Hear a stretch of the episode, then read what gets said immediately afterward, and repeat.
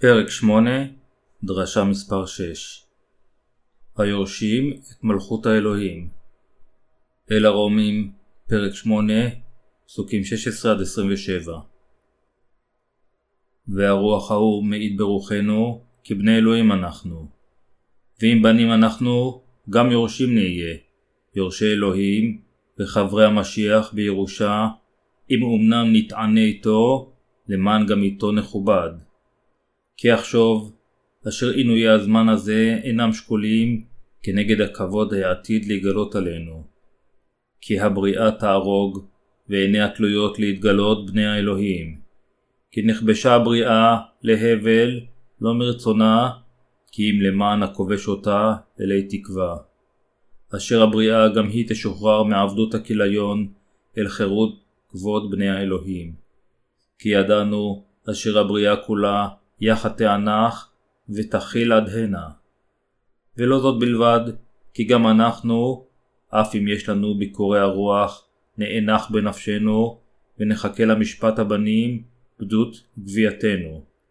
כי נושענו בתקווה, אך התקווה הנראה לעיניים איננה תקווה, כי איך ייחל איש לדבר אשר הוא רואה.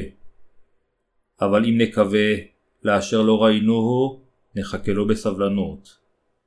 וכן, גם הרוח תומך אותנו בחולשותינו, כי לא ידענו מה להתפלל כראוי, אכן הרוח הוא מפגיע בעדנו בהנחות עמוקות מדבר. והחוקר לבבות יודע את אשר יחשוב הרוח, כי כרצון האלוהים יפגיע בעד הקדושים. כל האנשים אשר נמחה להם מחטאיהם מאמינים בבשורת המים והרוח, ורוח הקודש נמצאת בתוכם. נאמר בראשונה ליוחנן פרק 5 פסוק 10 המאמין בבן האלוהים יש לו אמונה בנפשו. זה אשר יש בליבו את צדקת האלוהים, רוח הקודש שוכנת בו, וזוהי האמונה בבשורת המים והרוח, אשר מאפשרת לרוח הקודש לשכון לעד בליבו. אנו הפכנו לילדי האלוהים על ידי שחטאינו נמחלו באמצעות אמונתנו בבשורת המים והרוח. רוח הקודש שוכנת בליבנו והופכת לעדה שלנו באומרה אתם ילדי האלוהים ועמו. על אלה אשר רוח הקודש לא נמצאת בליבם מצד שני, התורה מעידה אינכם ילדי האלוהים אלא חוטאים. לאלה המאמינים בבשורת המים והרוח, רוח הקודש מעידה אתם ילדיו של אלוהים, אתם אנשי האלוהים חפי החטא. אלוהים הבהיר את זה בצורה מספקת, כך שנדע שעל מנת להפוך לילדי האלוהים, אנו חייבים להאמין בבשורת המים והרוח. ייתכן שתשאלו, אינני חש בדבר, האם המשמעות היא שאינני ילדו של אלוהים? יש אנשים אשר הם כל כך ילדותיים באמונתם, ויכול להיות שאינם מבינים שבליבם יש את רוח הקודש. אך רוח הקודש מאשרת לנו שאף על פי שיש לנו ספק לגבי עצמנו, היא מעודדת אותנו באומרה, היי, hey, אתם ילדיו של אלוהים. האם אינכם מאמינים בבשורת המים והרוח? כיוון שאתם מאמינים, אתם אנשי האלוהים.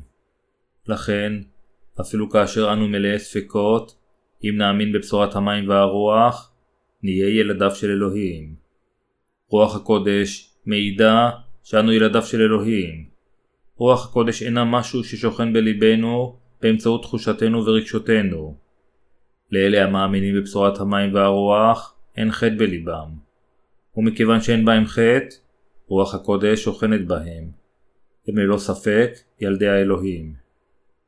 רוח הקודש אומרת לנו בליבנו, אתם מאמינים בתפילת ישוע וצלבו, ונמחה לכם. לכן, אין בכם חטא, ואתם ילדיו של אלוהים. בכל אופן, ההוכחה שלה אינה מגיעה בדמות קולו של בן אנוש. לכן, אל תצפו לשמוע כל רעש. אם תשתוקקו לשמוע קול, ייתכן שהשטן יסווה את קולו לקול אנושי, וינסה לפתותכם. השטן פועל כשהוא מציץ למחשבותיהם של בני האדם, בעוד רוח הקודש פועלת לפי דבר האל. אלה אשר יש להם את צדקת האלוהים, הם יורשיו וילדיו. הבה נקרא יחדיו פסוק 17 ואם בנים אנחנו, גם יורשים נהיה, יורשי אלוהים וחברי המשיח בירושה, אם אמנם נתענה איתו, למען גם איתו נכובד. אם אנו בניו של אלוהים, אנו גם יורשיו. יורש הוא מישהו אשר מקבל את הכל מהוריו. במילים אחרות, יש לנו הזכות לחלוק בכל דבר שיש לאלוהים אהב. אם נשאל, מי הם יורשיו של אלוהים אהב? אנו יכולים לענות, האנשים המאמינים בבשורת המים והרוח, ואשר חטאים נמחלו, הם יורשיו. אנשים עם סוג אמונה שכזו, יבורכו וירשו את תהילת האלוהים במלכותו עם המשיח. נאמר כאן שמכיוון שאנו יורשים משותפים עם המשיח, על מנת להיות מכובדים יחדיו, עלינו גם לסבול עמו. המשמעות של להיות יורשים משותפים עם המשיח היא לחיות לנצח במלכותו של אבינו. אם אתם מאמינים בבשורת המים והרוח, אתם יורשים משותפים עם המשיח. אנו יורשים כיוון שאנו נירש את כל מה שיש לאבינו. מדי פעם אני יכול להרגיש את מלכות האלוהים מתקרבת אלינו. כל דבר מתרחש בעיתו. גם הבטחותיו של אלוהים בתנ"ך התקיימו בזו אחר זו. כל מה שנשאר עכשיו זה שבני ישראל יחזרו בתשובה, יכירו בישוע כמושיעם ויבשעו מחטאיהם. יחד עם עוד כמה דברים. ישראל אמורה לקבל את ישוע כמושיעה במשך התקופה של הצהרה הגדולה. התממשותה של מלכות האלוהים על הארץ והשמיים קשורה עם התשובה של בני ישראל. אני מאמין שהיום האחרון יגיע בקרוב. אני מאמין שהיום מתקרב בו אלה אשר האמינו בבשורת המים והרוח ישכנו לנצח עם אלוהים. כל העולם חיכה לשנת 2000 וחשב שזה יהיה היום הזה, אך שנת 2000 כבר חלפה. החששות הגדולים מהבאג של המילניום חלפו ואנו נמצאים בחצי הדרך של שנת 2002, כאשר למעשה הרבה אנשים בעולם חשבו שכל השינויים על הארץ התרחשו בשנת 2000. אף על פי כן, מלכות המשיח הנכספת שלנו עדיין מתקרבת לכולם ולכל אחד מאיתנו. רוח הקודש גם מדריכה את אלה מאיתנו אשר נמחלו מהחטאים להרגיש את התקרבות מלכות האלוהים. עתה, כמו בעבר, הכל יתקיים כפי שאלוהים אמר. הבה נחכה ליום ההוא באמונה. בעתיד, ישראל תהיה אבן נגף ומכשול לשלום העולם, ולכן הרבה אומות יהיו אויביה. זה מה שהתנ"ך אומר לנו, שישראל תהפוך לאויב של הרבה אומות, ושחלק מבני ישראל יבינו שהמשיח אשר חיכו לו כה הרבה זמן, היה אכן ישוע. הם ימחלו מחטאיהם על ידי האמונה בבשורת המים והרוח. מה שאלוהים תכנן עומד להתרחש. בכל אופן, כל הדברים האלה התרחשו במועדם, לכן אל לנו לחכות שהם יתרחשו ביום ובשעה מסוימת, כמו שכמה נביאי שקר חוזרים. אלה המאמינים בבשורת המים והרוח, יזכו לראות את נבואתיו של אלוהים מתגשמות. למאמינים יש את התקווה שהבטחת אלוהים למלכות הארץ ומלכות השמיים מגיעה. אני מאמין שהיום הזה קרוב. הזמן יגיע בקרוב, כאשר הדברים שישוע הבטיח יתקיימו בזה אחר זה. אני בטוח שהיום בו תתממש מלכות אלף השנים ומלכות השמיים אשר הובטחו על ידי אלוהים, מתקרב אלינו. האם אתם גם חושבים כך? מלאים בהשראת רוח הקודש כמוני? האם אתם מאמינים שכל נבואה של אלוהים תתממש באמצעות רוח הקודש? רוח הקודש עוזרת לנו באמת להאמין בהבטחות האלוהים בכל ליבנו. באמצעות רוח הקודש אנו בטוחים בליבנו שהבטחות האלוהים על היום האחרון יתגשמו בקרוב. אנו מאמינים באמצעות רוח הקודש שתקוותנו ומה שעובר בראשנו יתגשמו יחד עם כל נבואות האלוהים. זוהי האמונה האמיתית. אתם ואני הננו היורשים של כל ברכותיו המובטחות של אלוהים. לכן, אנו חייבים לחכות במסגרת רוח הקודש. מלכות האלוהים תגיע אלינו בקרוב. בני ישראל יאמינו בקרוב ויקבלו את ישוע המשיח כמשיח שלהם. הרבה אנשים מחכים לו עתה, בבקשה, בוא האדון ישוע. פאולוס אמר שמכיוון שהוא היה יורשו של אלוהים, הסבל שהוא התנסה בו לא יכל להשתוות לתהילה שבקרוב הוא יקבל. המשמעות היא שעל מנת לקבל תהילה יחד עם המשיח, עלינו גם יהיה לסבול עמו. זה מכיוון שאנו מאמינים ומחכים למלכות האלוהים שתגיע. על מנת לקבל את התהילה עם המשיח, אנו צריכים גם לסבול עמו. תקוותו של פאולוס הייתה שכל היצורים, כולל החיות והצומח, יגאלו ממותם. זוהי הסיבה מדוע כל היצורים מחכים לבואם של בני האלוהים. התקווה לבני האלוהים היא שהיום יגיע כאשר כל היצורים יהיו מסוגלים לחיות לנצח. לכן, אנו חייבים להאמין שאנו המאמינים התברכנו בחיי נצח. בין אם נראה את יום ביאתו של ישוע בימי חיינו, או בין אם אדוננו יעיר אותנו משנתנו כדי לקחתנו, עלינו לחכות לו. האם כבוד האלוהים אשר יגלה בנו כה נפלא? הכבוד אשר יתגלה בקרוב לצדיקים הוא כבוד נצחי, ירושת המלכות הנצחית וחיי נצח בתהילת אלוהים. לא יהיה יותר מוות, לא עצב ולא בכי. לא יהיה יותר כאב בממלכה, ולא יהיה נחוץ לממלכה שהשמש או הירח יאירו בה, כיוון שתהילת האלוהים תאיר בה. השה הוא האור שלה. זה המקום אשר רק ישוע והקדושים שנולדו מחדש, המאמינים חפי החטא נמצאים, והוא מלא בתהילת האלוהים. הממלכה מלאה בקרני זהב. תהילת הממלכה, היכן שאנו נחיה ביחד, היא כה גדולה, אשר מילים אינן יכולות לתארה. בגלל שהתהילה הזו המצפה לנו היא כה גדולה, פאולוס אמר לנו שהסבל הנוכחי שלנו הוא כלום לעומת התהילה שתתגלה לנו.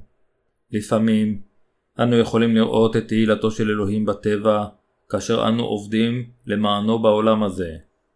כאשר אנו מסתכלים על פרחים צבעוניים, העשב הלך, הטבע הנראה בעלים המבריקים, האווירה של אביב החם, רעננות היערות, רוחות הקרירות, הכוכבים הנוצצים בבהירות בלילה הקר. כאשר אנו חושבים על ארבע העונות, איננו יכולים שלא לחשוב על גן עדן. כאשר אנו רואים את הנפלאות האלה של יצירת האלוהים הזו, אנו מקווים שמלכות האלוהים תגיע אף יותר בהקדם. כאשר מלכות האלוהים תגיע, לא יהיה יותר מוות, ואנו נחיה ברוב פאר. לא יהיה דבר חסר, לכן אנו נחיה בשפע ובשגשוג. רק המחשבה שאני אחיה בתהילה במקום שבו הכל מושלם ומוכן, ממלאת את ליבי בתהילת האלוהים.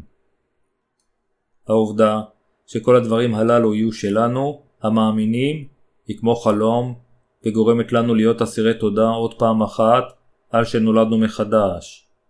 אני מודה לישוע על שמילא את ליבי בשפע בתקווה זו.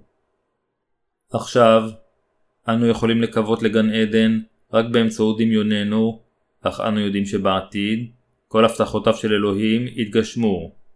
לפיכך, תקוותנו מתעצמת ותחושתנו לתהילה מתקרבת של אלוהים נעשית יותר חזקה ככל שהימים עוברים.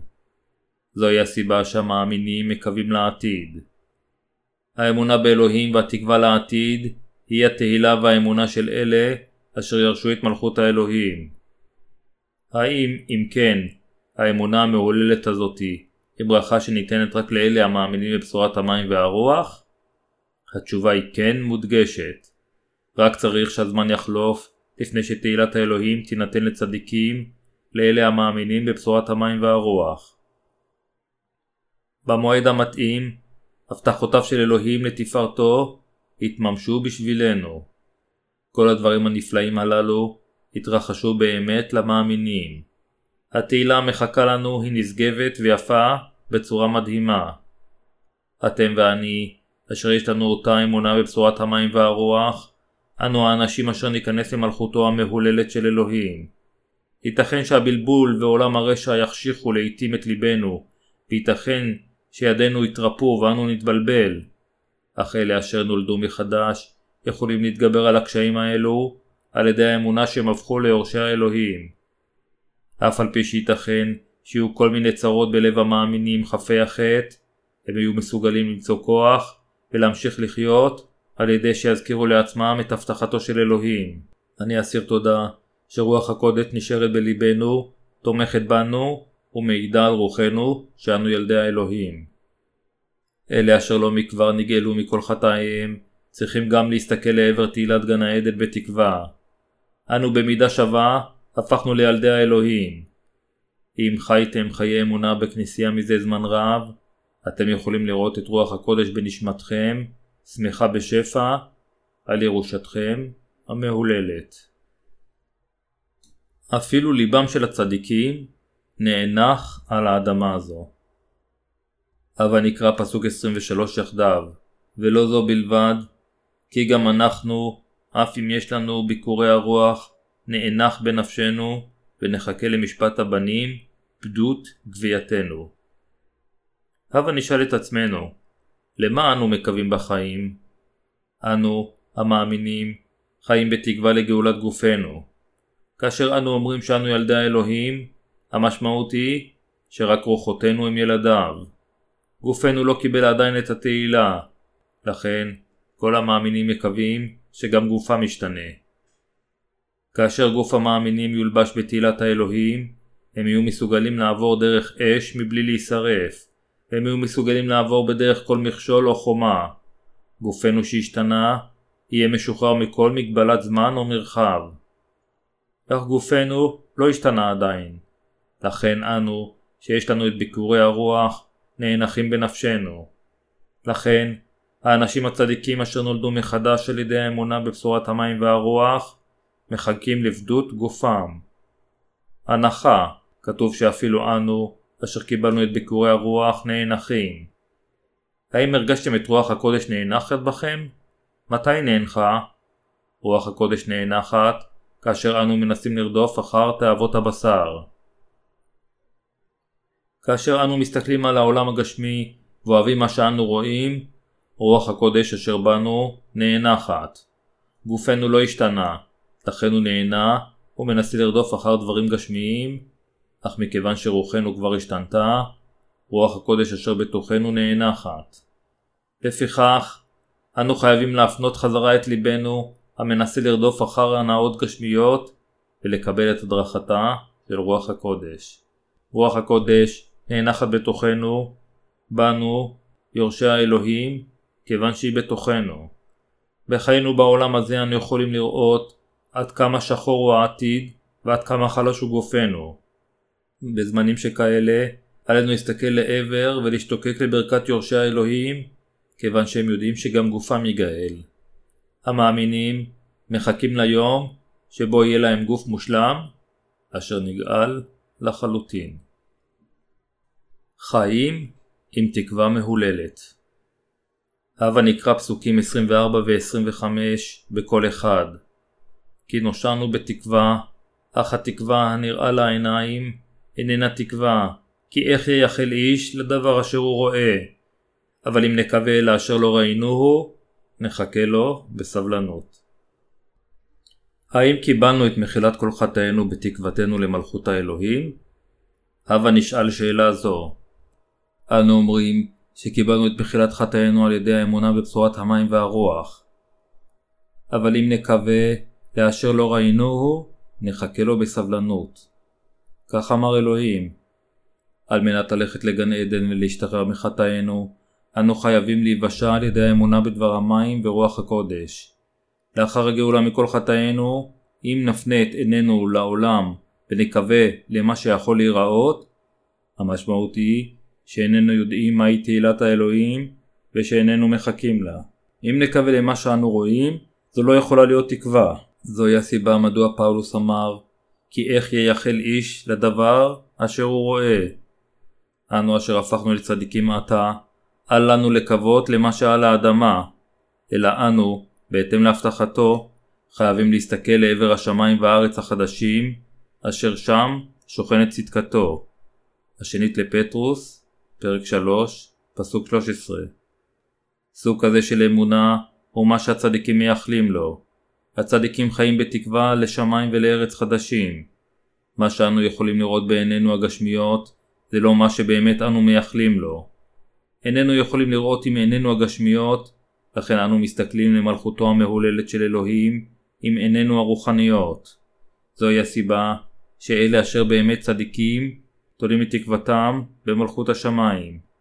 תקווה זה להאמין שמה שאלוהים אמר אכן יתגשם. אלוהים אמר, ועתה שלוש אלה תעמודנה האמונה והתקווה והאהבה. הראשונה אל הקורנטיים, פרק 13, פסוק 13. אנו קיבלנו את מחילת החטאים באמצעות אמונתנו ותקוותנו למלכות השמיים. מלכותו תגיע לארץ ותהיה נוכחת בשמיים, ואנו מקווים שאנו נחיה לנצח במלכותו. זוהי הסיבה מדוע אנו מאמינים בדבר האלוהים המובטח, ונושאים את סבלנו הנוכחי. נאמר כאן, אבל אם נקווה לאשר לא ראינו, נחכה לו בסבלנות. מה שאנו מחכים לו, אינו משהו שאנו יכולים לראות בעינינו. אנו מחכים להבטחותיו של אלוהים, אשר איננו יכולים לראות באופן פיזי. הבטחותיו של אלוהים התרחשו למעננו המאמינים, כיוון שנאמר לנו שתהילתו של אלוהים תיראה בקרוב, ואנו מאמינים בהבטחה זו. מכיוון שאנו מאמינים שאדוננו יבוא שוב אל האדמה הזו, אנו יכולים לשאת את הסבל הנוכחי שלנו. מלכות האלוהים, ללא כל שמץ של ספק, תבוא אל האדמה הזו. כאשר הבשורה מופצת לכל האומות, מלכות האלוהים ללא ספק תגיע. הצדיקים מחכים ליום זה בתקווה. אדוננו יבוא בעוד אנו מחכים. זוהי האמת שלכם ושלי, החיים בתקופה זו. ישנה בחורה אוקראינית העובדת איתנו מתרגמת את ספרינו לאוקראינית. לא מזמן היא ראתה את ההתמוטטות של בנייני התאומים עקב ההתקפה הטרוריסטית ואמרה שהיא מבולבלת וחוששת. היא שאלה אם יכול להיות שזוהי ההודעה על תקופת הסוס הירקרק אשר בחזון יוחנן וביקשה ספרים הרלוונטיים לנקודה זו בכתבי הקודש. איננו יכולים להגיד בביטחון שההתרחשות זו היא סימן לתקופת הסוס הירקרק, אך איננו יכולים להכחיש שייתכן שהיא קשורה. אם דברים כאלה יתרחשו לעיתים קרובות, תפרוץ מלחמה והאומות יילחמו אחת בשנייה. כאשר המלחמות יפרצו, העולם יסבול ממחסור ותקופת הסוס הירקרק יכולה להתממש לפתע. לכן, כאשר אני רואה את ההתרחשויות האלה המנבאות על חורבן העולם, אני מחדש את רצוני שעלינו להפיץ את הבשורה עד סוף העולם.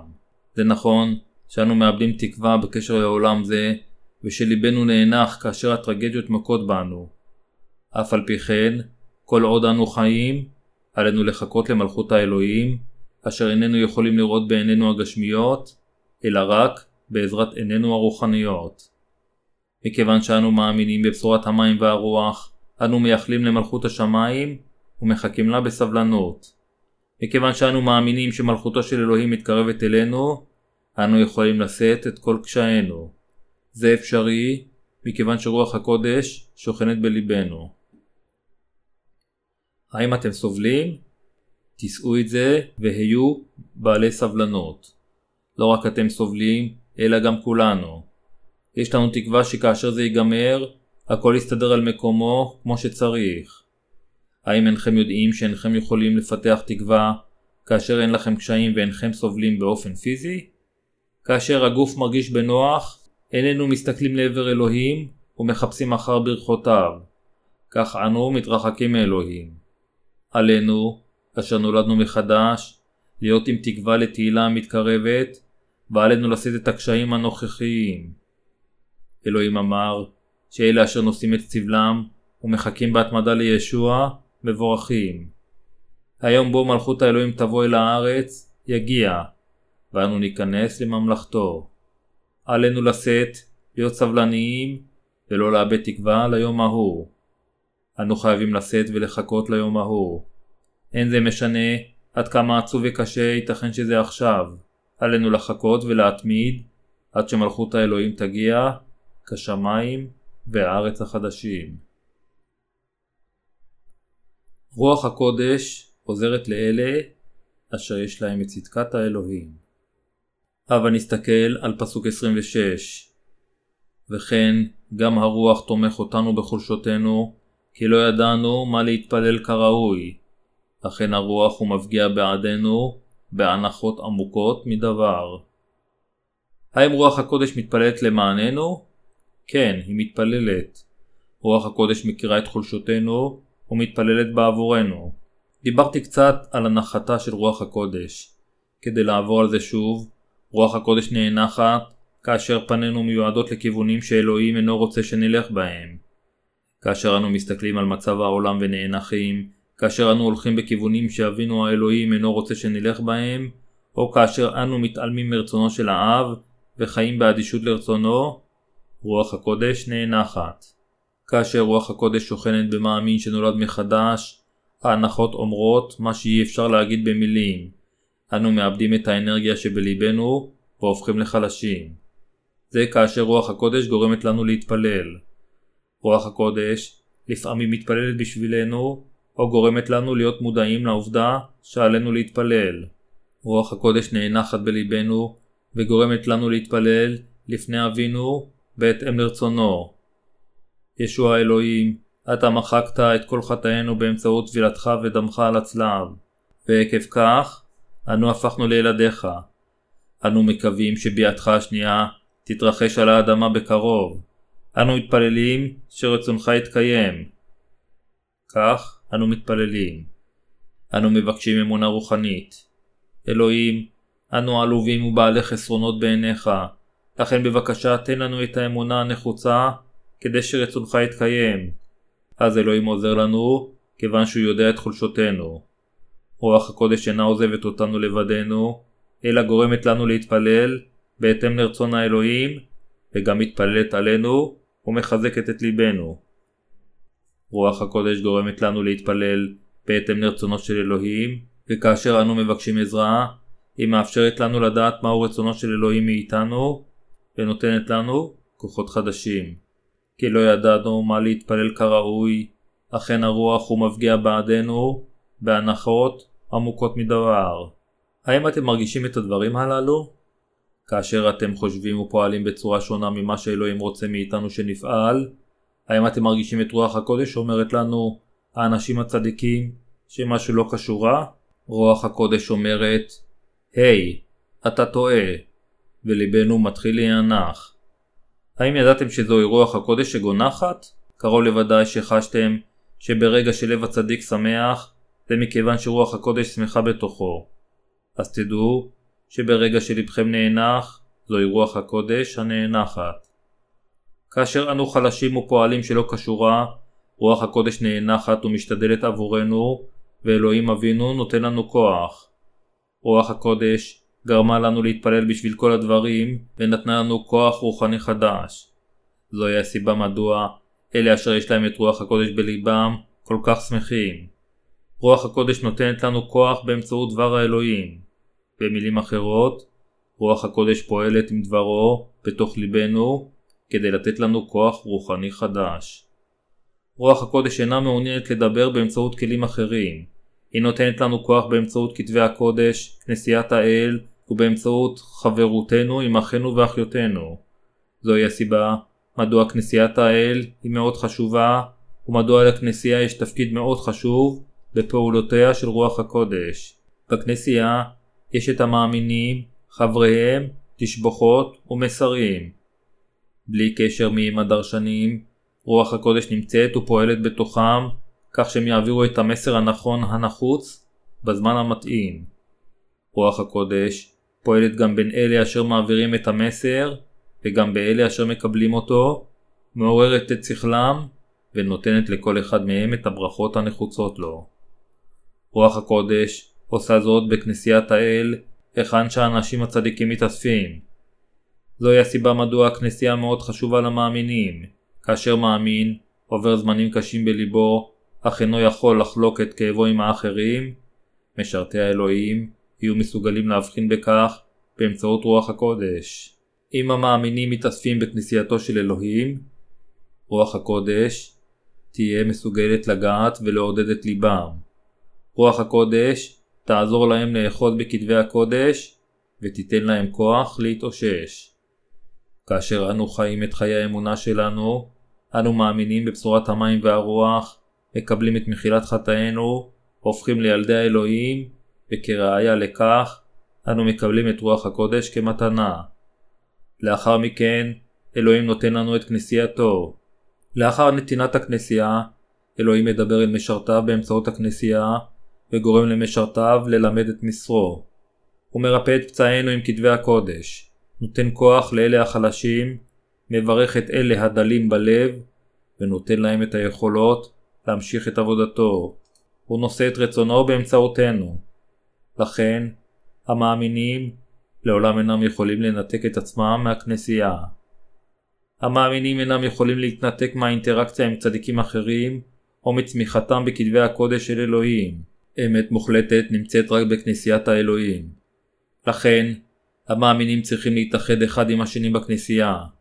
אמונה ללא איחוד היא אמונה שקרית. האם אתם מאמינים שרוח הקודש שוכנת בכם? האם אתם מאמינים שרוח הקודש שוכנת בלבכם?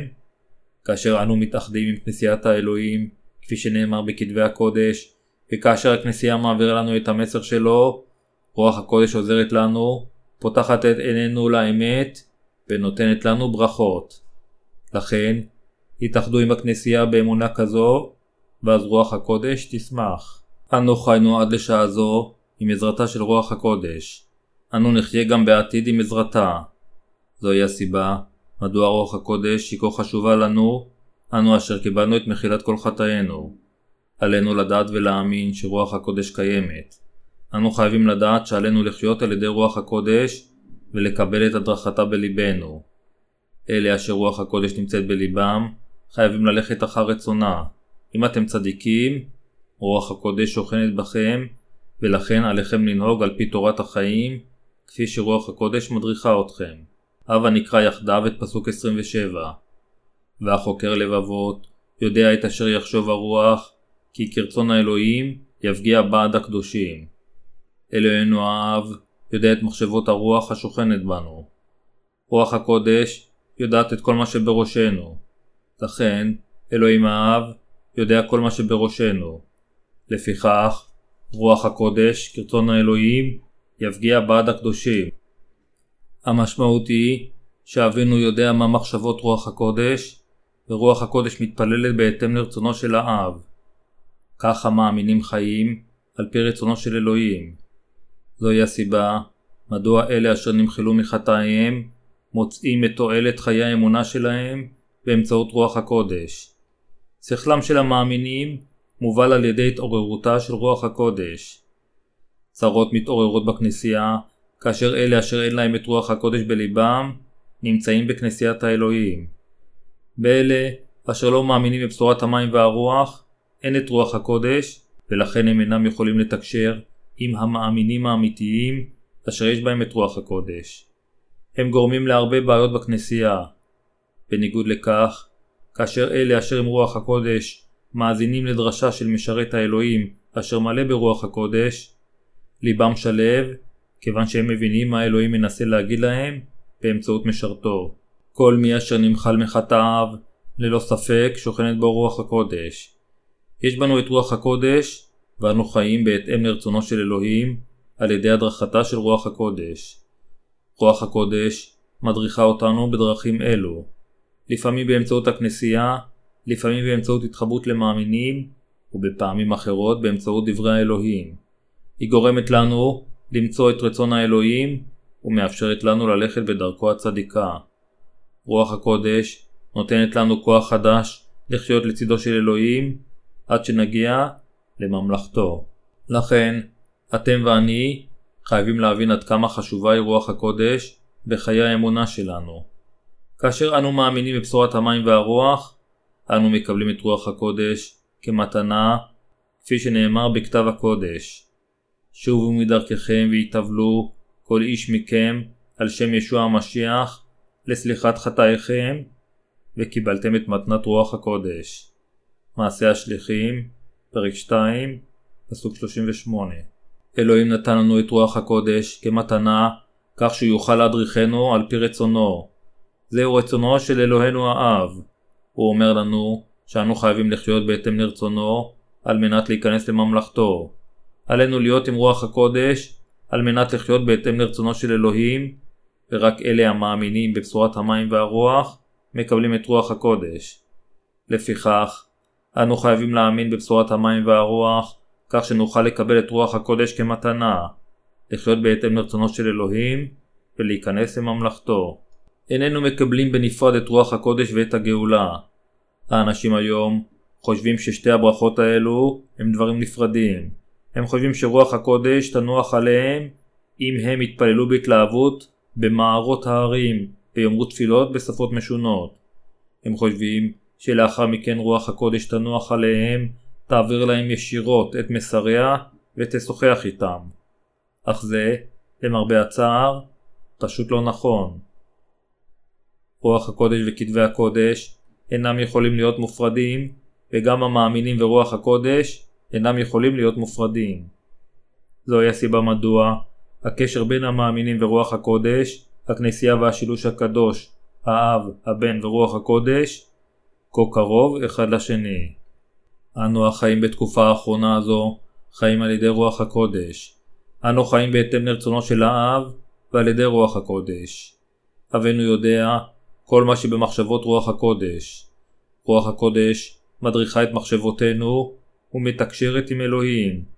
בדרך זו, רוח הקודש מתפללת בהתאם לרצונו של אלוהים, ואבינו עונה לתפילות אלה על ידי שגורם לנו לחיות בהתאם לרצונו.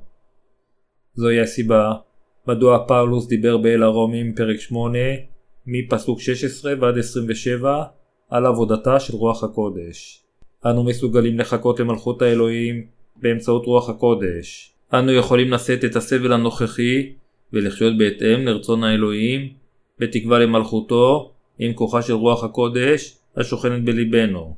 אנו יכולים לשאת את הסבל באמצעות רוח הקודש, לציית לאלוהינו באמצעות רוח הקודש, ויש לנו את היכולת לשרת את אדוננו באמצעות רוח הקודש. כל הדברים האלה ניתנו לנו באמצעות רוח הקודש. אנו חייבים להבין שאנו האנשים אשר מתהלכים עם רוח הקודש, תמיד לומדים את דבר האלוהים, מאחדים את ליבנו עם הדבר, ונשמעים והולכים אחר הדבר. אנו חייבים לחיות את חיינו, כך שאבינו ורוח הקודש יכולים לשמוח בנו, ולא חיים גשמיים אשר משביעים רק את הבשר. זה מה שפאולוס אמר בקטע זה. אלוהים תמיד עמנו בחיינו, הוא קיים בליבנו ורוצה לעזור לנו. יהי רצון שישוע ימשיך לברכנו. כאשר אדוננו יבוא שוב, הכל השתנה להדר. אנו, אשר יש לנו את צדקת האלוהים, נירש את כל מלכות האלוהים והתהילה. כל מי שרוצה לרשת את מלכות האלוהים, צריך להאזין בקפידה ולהאמין בבשורת המים והרוח. הללויה. תפילתי היא שצדקת האלוהים תהיה עמכם ותברך אתכם.